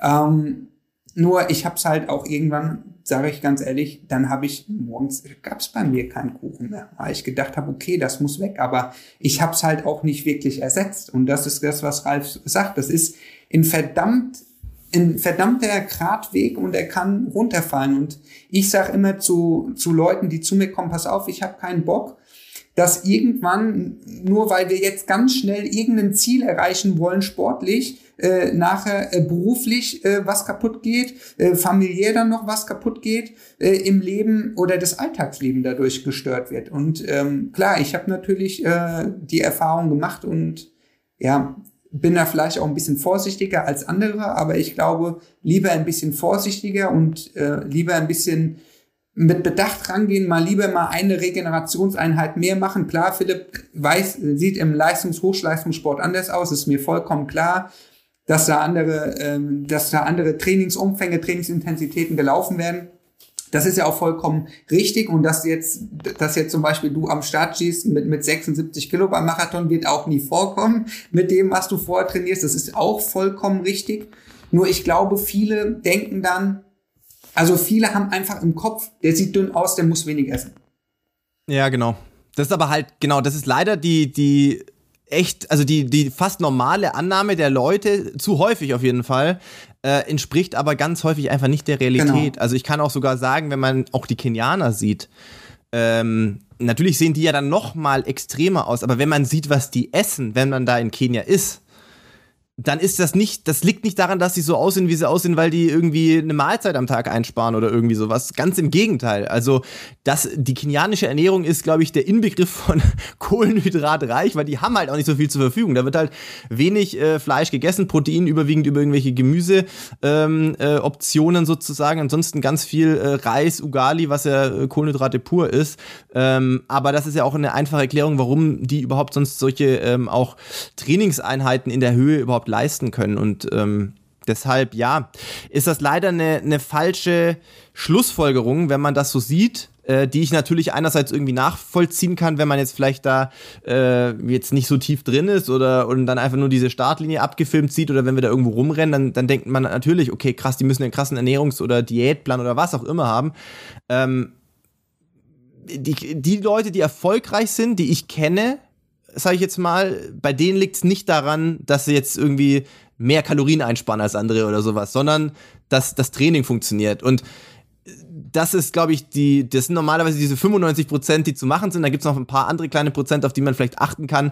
Aber es ist immer noch so, das Training macht halt das meiste aus, sage ich jetzt mal. Und ein gutes Training ist halt nur möglich, wenn man dem Körper auch entsprechend zuführt, was, was dafür notwendig ist. Also ich sage immer, in einen, in einen Porsche-Motor leerst du ja auch kein LKW-Diesel rein. Aber du musst ja generell mal was reinlernen. Und dann idealerweise natürlich auch mit guten Mikro- und Makronährstoffen und ähm, ja. Richtig, richtig. Also ich ja. möchte noch, noch äh, Ralf, ich möchte unter, nicht unterbrechen. Nee, ähm, ich möchte von dir nur noch wissen, ähm, dass du noch ein bisschen Hoffnung verbreitest, ja, äh, weil wir wir waren natürlich jetzt äh, sehr sehr schwer, ähm, aber auch komplett richtig, dass wir das halt so klar ansprechen hier. Ähm, aber du du hast da rausgefunden, ähm, ich sehe ein Zeitfahrrad, was ihr nicht sehen könnt, ein sehr schönes Zeitfahrrad im Hintergrund. Ja, Philipp fragt sich die ganze Zeit, was ist das da im Hintergrund, weil er sowas Schönes noch nie gesehen hat. Ja. äh, wie, wie ganz kurz noch, wie bist du da rausgekommen? und wie hast du wieder Spaß an Bewegung gefunden?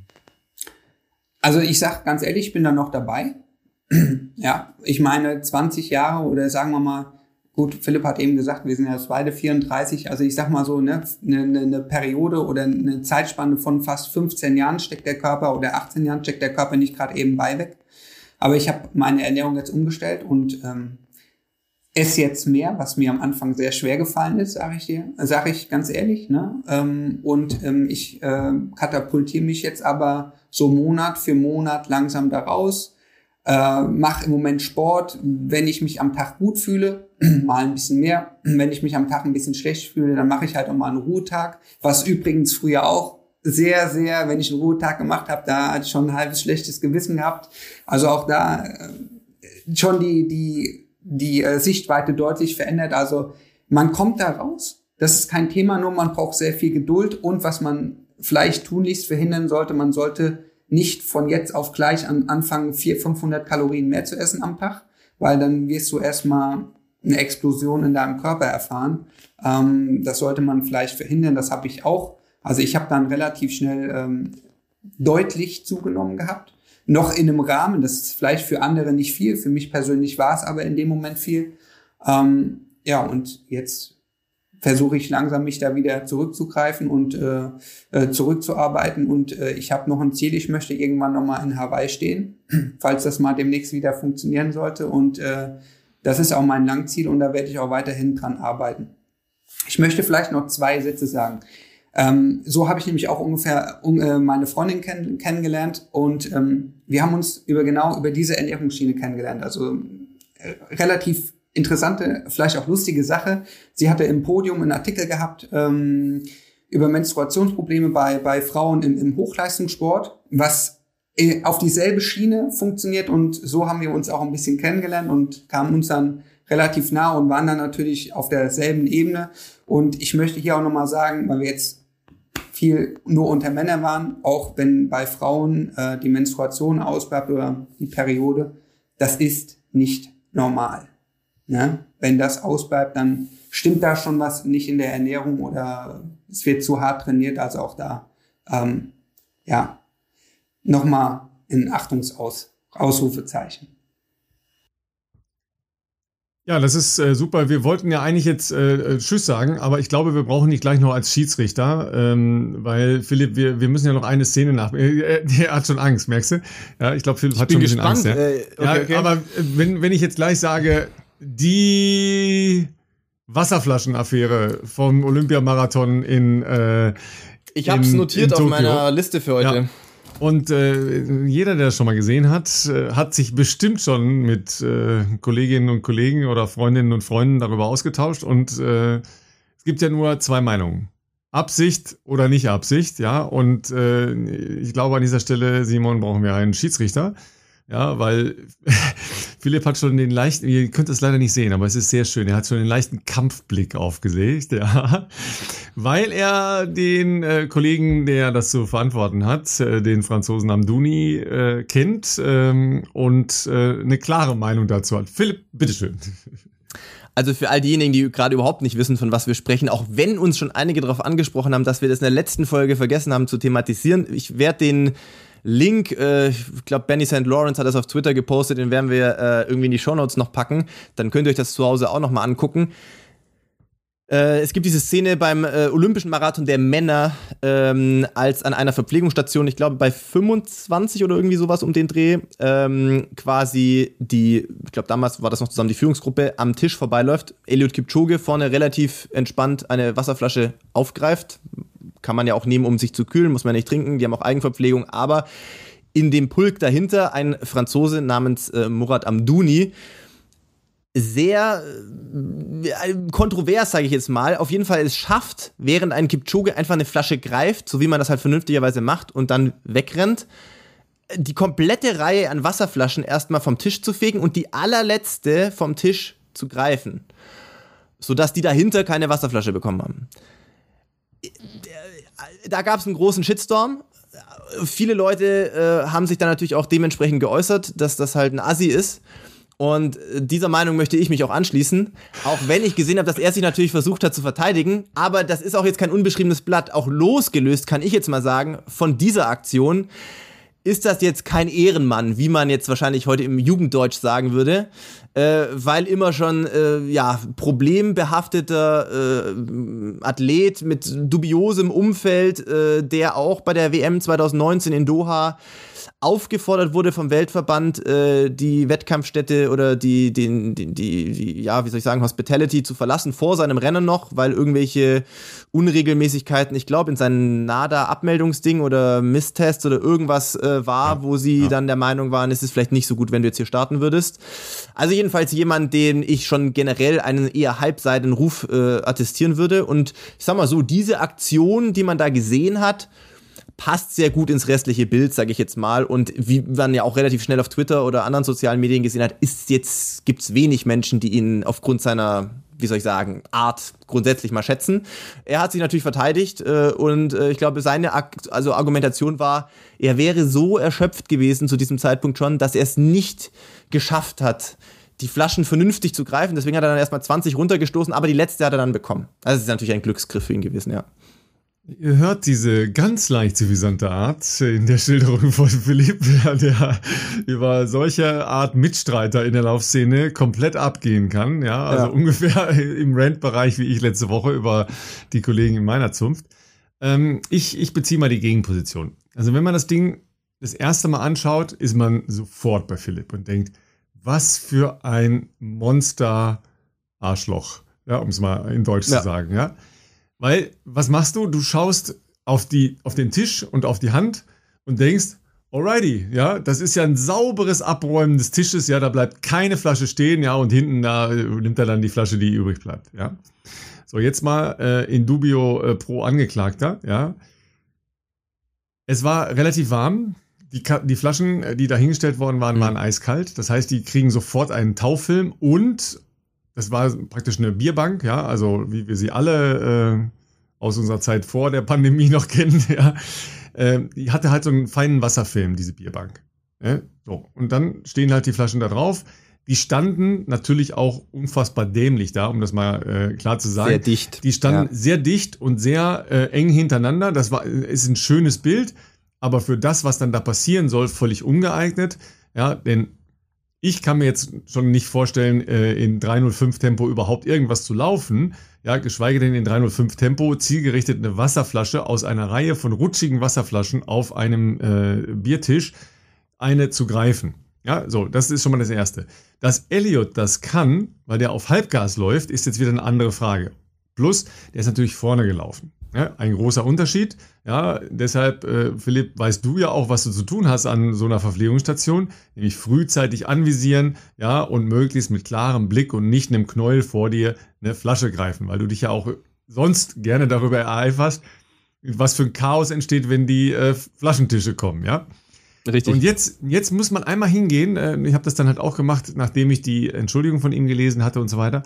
Und dann deckt mal die Hand unten ab bei der Szene, die wir in die Shownotes gepackt haben, ja, und schaut mal nur in das Gesicht. Und dann stellt sich eine andere Szene dar, ja. Gut, wenn man den jetzt natürlich kennt, so wie du, glaubst du ihm ja trotzdem nicht, ja, weil ist der Ruf erst ruiniert, ja, dann räumt sie es völlig ungeniert, ja. Aber ähm, schaut mal in das Gesicht und da sehe ich dann schon durchaus Panik. Ja, also das möchte ich ihm wirklich zugute halten, weil der war halt da schon am Poller. Der ist dann, glaube ich, noch bis knapp 30 mit der Spitzengruppe mitgekommen und ist dann äh, komplett hochgegangen. Das heißt, der war da, ähm, was, was den ähm, Thermohaushalt angeht, wahrscheinlich komplett schon fertig mit Schönschreiben. Dann hat er noch einen Stoß gekriegt von hinten, äh, ja, wie das dann nun mal ist, wenn man in einem Pulk da ankommt. Ja, und dann macht die Hand eine sehr unglückliche Bewegung, ja, die nicht gut aussieht, schon deshalb nicht, weil er die letzte Flasche noch gegriffen hat. Aber wenn er keine Flasche gegriffen hätte, hättest du ja gesagt, okay, ja, Dann, passiert. Ja. ja. Aber dieser Umstand, der treibt dich ja dazu, ja. Und in seiner Verzweiflung hat er alle Energie da reingesetzt und alle Konzentration, die letzte Flasche wenigstens zu greifen, um nicht ohne Flasche weiterlaufen zu müssen. So, so Simon, jetzt du. Na super. das habt ihr gut hinbekommen. Das habt ihr, das habt ihr perfekt hinbekommen. Du musst ja nur sagen, ich halte mich da raus. äh, vielleicht zwei Sätze. Also A, Ralf, die Flaschen standen sehr ungünstig. Ich glaube, sollte, sollte man als Veranstalter vielleicht beim Olympiamarathon bedenken. Ähm, Andererseits muss ich sagen, ja, also die Hand, also ich habe die Zähne natürlich auch gesehen, also wie jeder wahrscheinlich irgendwie, der irgendwie im Ausdauersport ist. Ich habe am Anfang gedacht, der kegelt.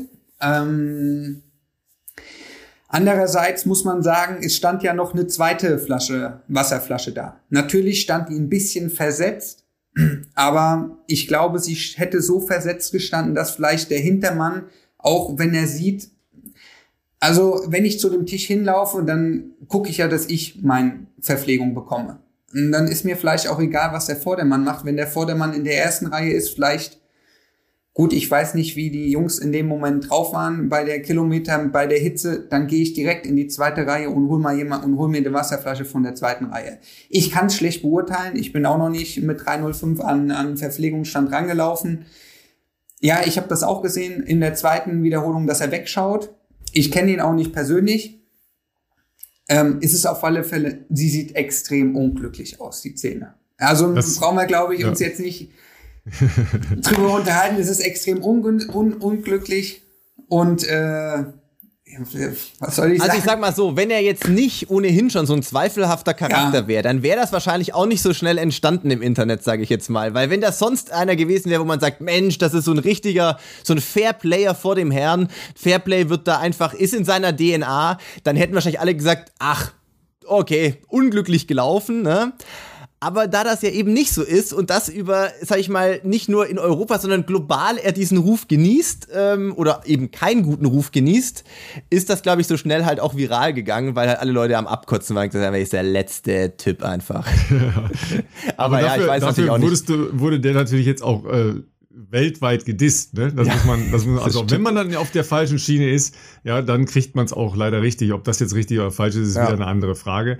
Ähm, ich kann mich erinnern, Philipp, dass du in der legendären Valencia-Folge mhm. ähm, auch davon berichtet hast, äh, von, von Stürzen, wenn ich da auch richtig ja. in Erinnerung habe, weil es da ja bei dir äh, ungewöhnlich voll war durch die hohe Zahl an äh, Leuten, die in einem sehr guten Leistungsbereich unterwegs genau. waren und ja alle in Richtung ähm, Olympianorm und schneller sich orientiert hatten und durch die großen ähm, Gruppen, die dann da auf die Tische zugedonnert sind, äh, hattet ihr da, glaube ich, auch große Probleme. Also es ist ja nicht so, dass sowas sonst nie vorkommt. Ja, es ist nur oft natürlich auch so, beim Olympiamarathon gibt's noch mal mehr Kameras, ja, noch mal mehr Situationen. Außerdem, klar, solange ich in der Nähe von äh, Eliud Kipchoge mich aufhalte, bin ich halt im Weltbild. Ne? Da Nicht unsichtbar. Jederzeit, jederzeit nach Hause winken. Ne? Absolut, absolut. Da muss man sich, glaube ich, äh, darüber im Klaren sein, dass äh, generell die Nähe von Eliud mit sehr vielen Kameras äh, beobachtet wird.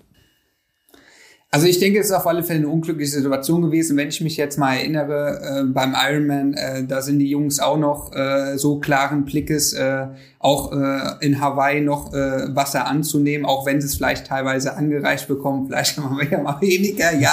ja.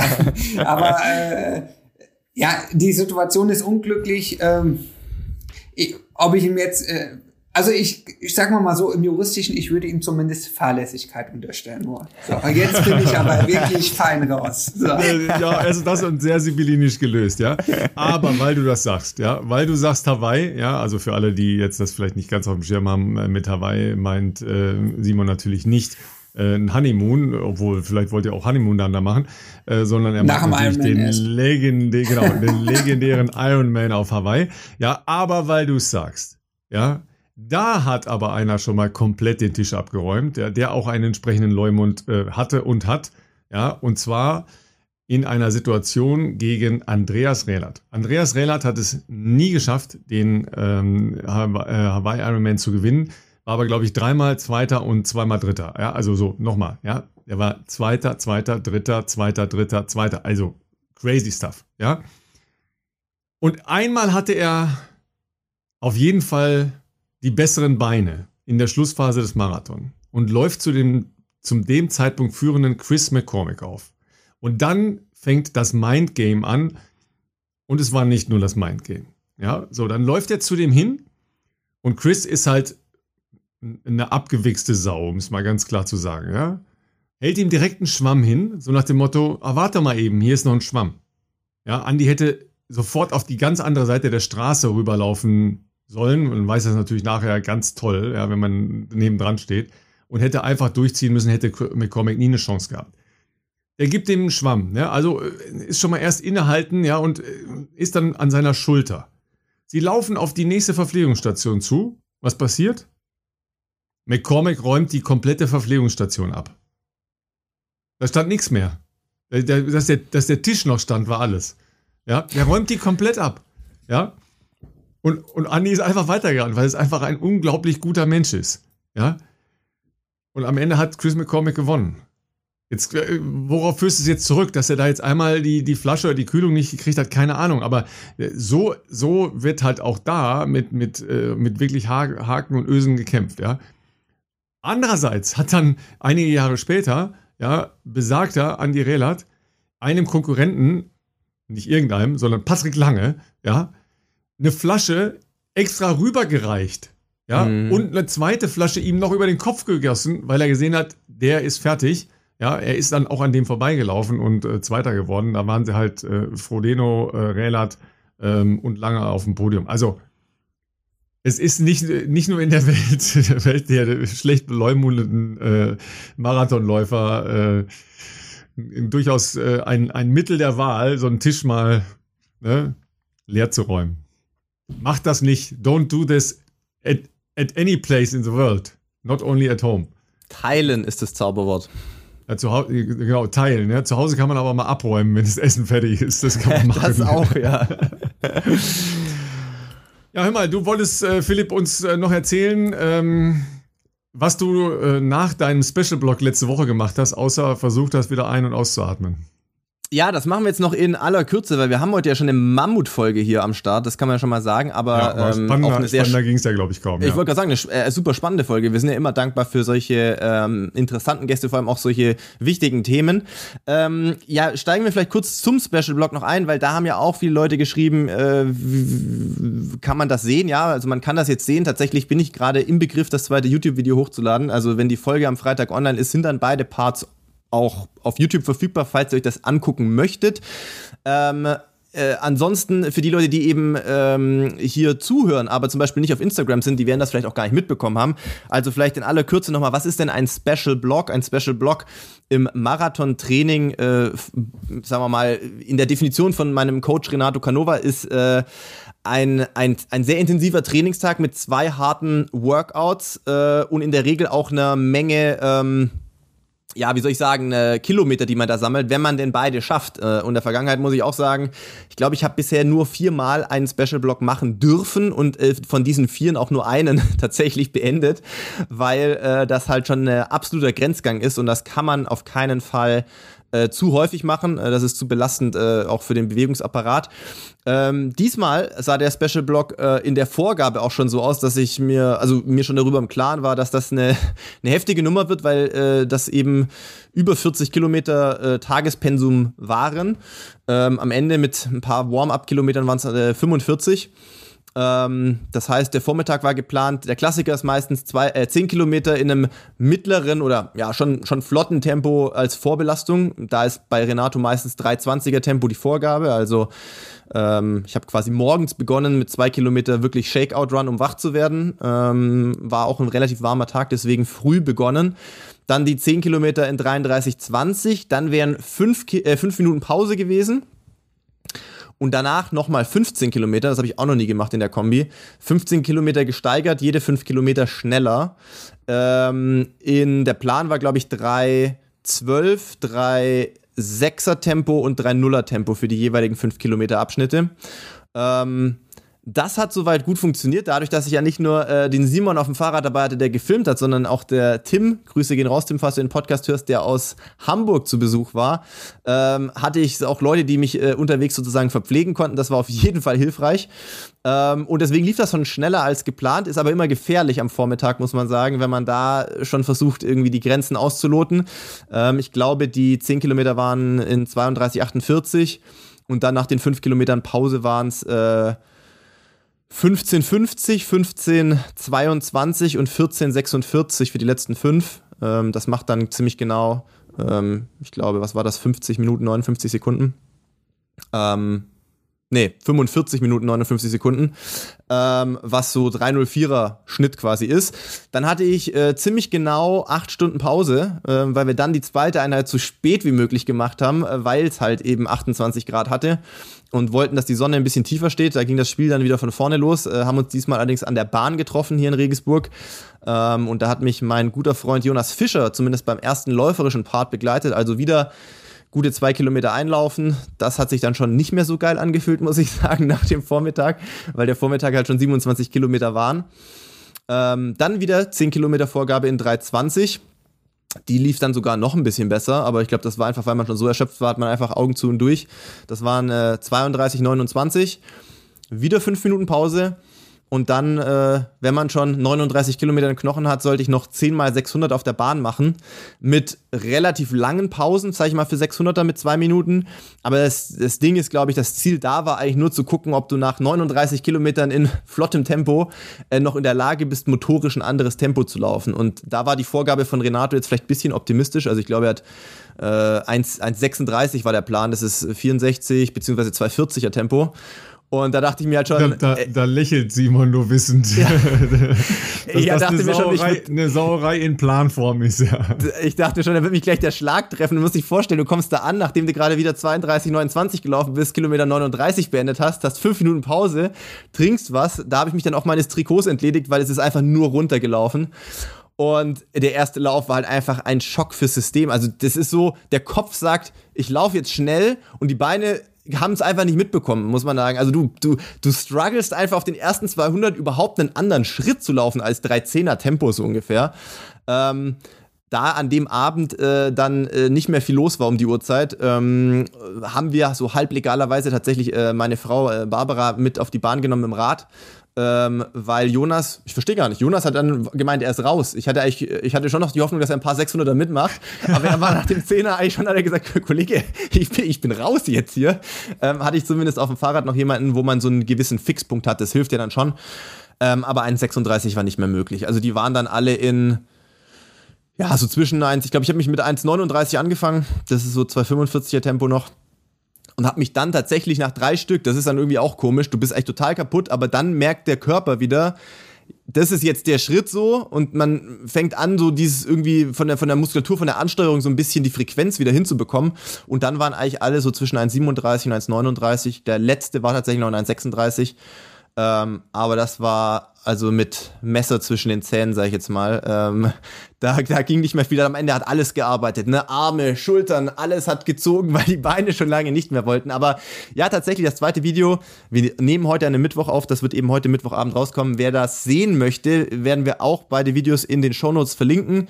Äh, falls ihr Bock habt, mich leiden zu sehen, schaut da gerne rein. Aber ja doch. Und ähm, Simon, haben wir von dir was, was wir verlinken sollen? Möchtest du auch in den Shownotes drin sein? Irgendwas Social Media Auftrittmäßiges? Dann machen wir das gerne. Dann würde ich es mir nämlich nur direkt noch aufschreiben, bevor wir jetzt hier unsere Aufnahme beenden. Sehr gerne. Nimm doch einfach mein Instagram-Profil. Ist ganz einfach. Heuden.simon.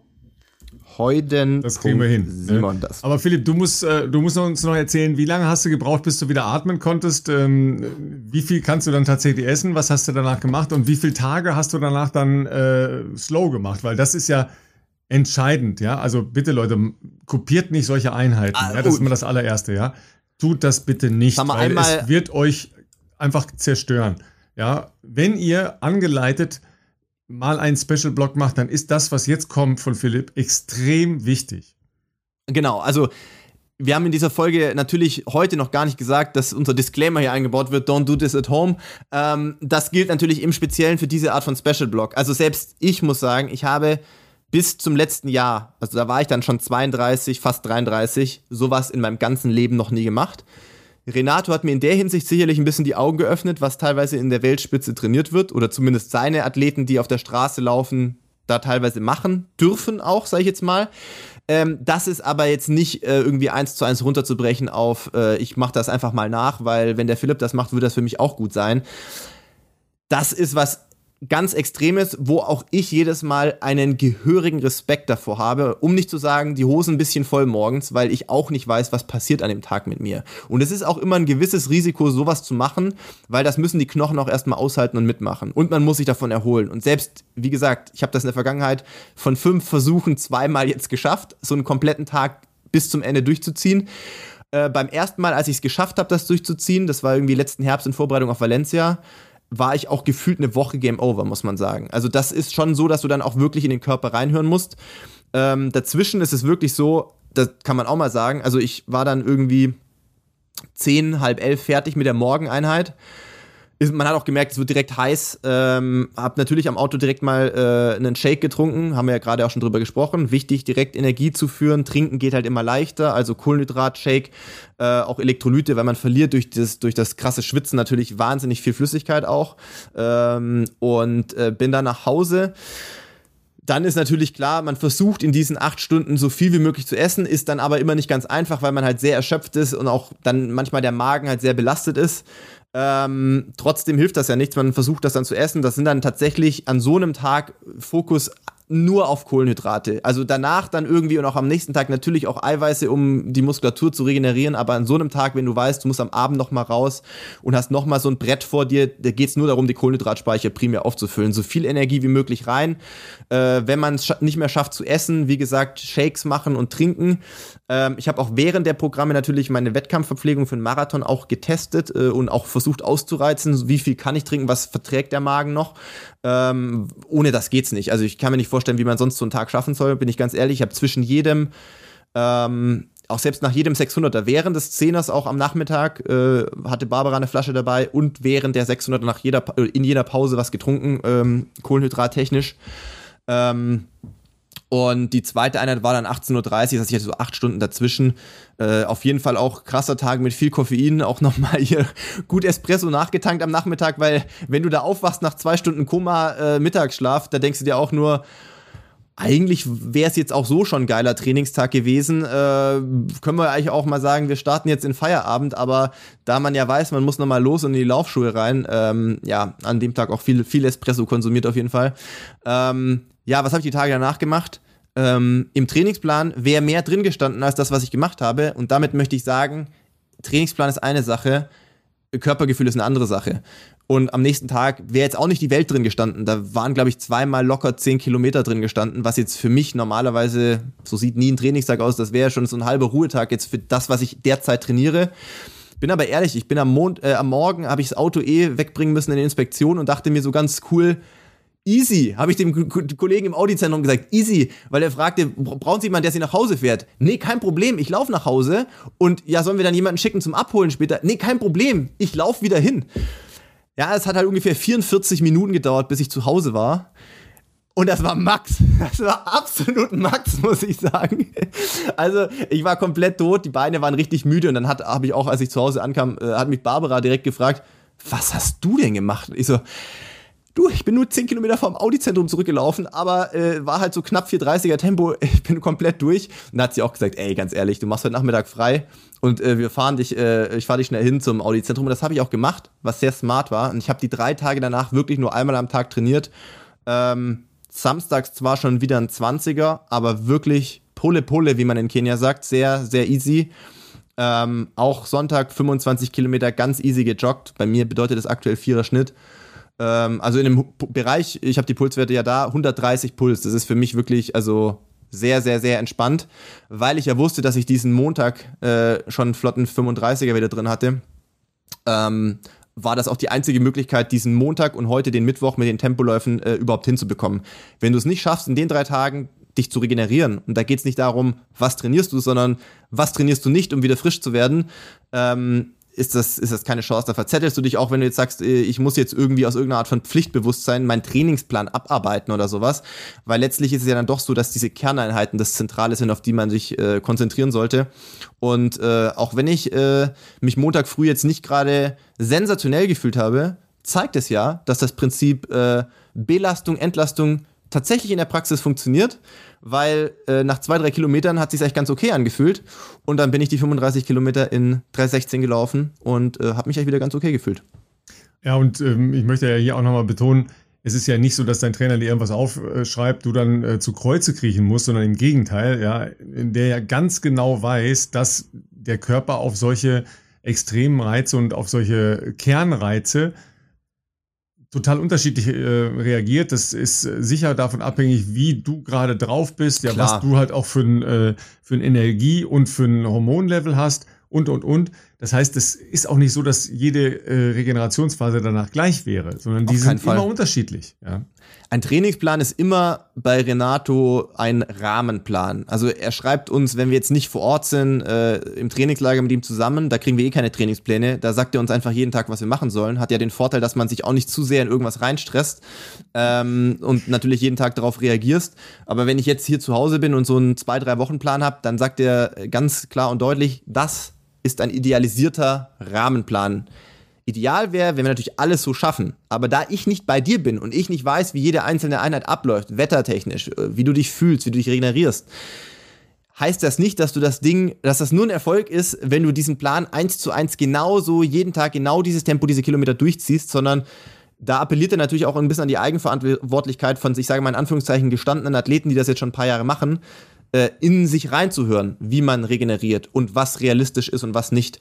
Ähm, und es ist jetzt nie so im Training, dass äh, die Leute, die die vermeintlich härtesten Athleten sind, weil sie alles genau so durchziehen, wie es in irgendeinem Trainingsplan drinsteht, die sind, die am Ende am erfolgreichsten sind, sondern train smart. Also natürlich muss man ganz ohne, wenn man im Leistungssport unterwegs ist, ganz ohne Leiden, sage ich jetzt mal, in gewissen Einheiten wird es nicht gehen. Aber ähm, das heißt trotzdem nicht, dass man immer mit dem Kopf äh, äh gegen die Wand rennen sollte. Das ist ein sehr, sehr schönes Schlusswort. Danke dir dafür.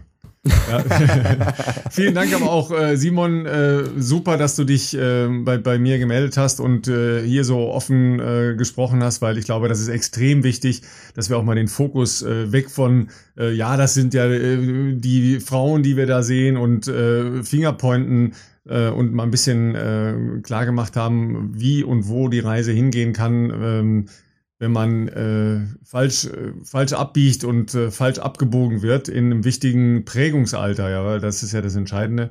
Ja, und ähm, schaut mal bei Simon auf der Insta-Seite vorbei. Äh, und ich glaube, man kann sich ja auch an dich äh, wenden, wenn man äh, Fragen in, in äh, in der äh, im Kontext von Training oder äh, von äh, was mache ich denn eigentlich richtig, was mache ich denn falsch habe, äh, dann ist man bei Simon, glaube ich, ziemlich richtig. Ja, herzlichen Dank für äh, den Auftritt heute. Äh, ja, Philipp, du, du gehst laufen am Wochenende, ja, aber mal mit einer Stoppuhr dran, ne? Das äh, interessiert ja deinen Coach aber gar nicht, ne? Halbmarathon. Ja, für mich geht's morgen tatsächlich schon am Donnerstag nach Berlin äh, zum Halbmarathon am Sonntag. Äh, ja, wie du schon sagst, Renato sagen wir mal, er hat es zur Kenntnis genommen, dass da irgendwie ein Halbmarathon ist. Im Trainingsplan habe ich jetzt nicht festgestellt, dass das gesondert berücksichtigt wurde. Also ich habe heute Morgen auf der Bahn, habe ich mir nur gedacht, was mache ich hier gerade eigentlich? Ist jetzt nicht so das typische Tapering-Programm, also zumindest für mich sind 10 mal äh, 1200 Meter äh, in, äh, was war das, 3,27, das ist 69er Runden. War jetzt nicht so, dass ich da dachte, fühlt sich jetzt nach Tapering an. Ähm, aber ja, ist ja auch nicht das Ziel. Also ich hoffe natürlich trotzdem, dass ich einen flotten Halbmarathon am Wochenende laufen kann. Aber äh, das Ziel wird ja sicherlich noch mal ein paar Wochen später hoffentlich äh, dann äh, die volle Distanz sein. Und äh, ich freue mich trotzdem drauf. Es ist immer schön, so diese, diese auch ja manchmal Monotonie des Marathontrainings ein bisschen äh, zu durchbrechen und äh, mal wieder einen Wochenendtrip zu unternehmen für einen Wettkampf. Und ja, ich freue mich drauf, mal wieder in Berlin über, über die Straßen zu laufen. Immer eine Reise wert. Ne? Ihr geht Absolut. auch äh, laufen, macht keinen Blödsinn, ja, äh, nichts kopieren, äh, habt Spaß beim Laufen, das ist das Entscheidende. Ja, so schaut's aus. Wir hören uns nächste Woche, macht's gut, ciao, ciao. Ciao.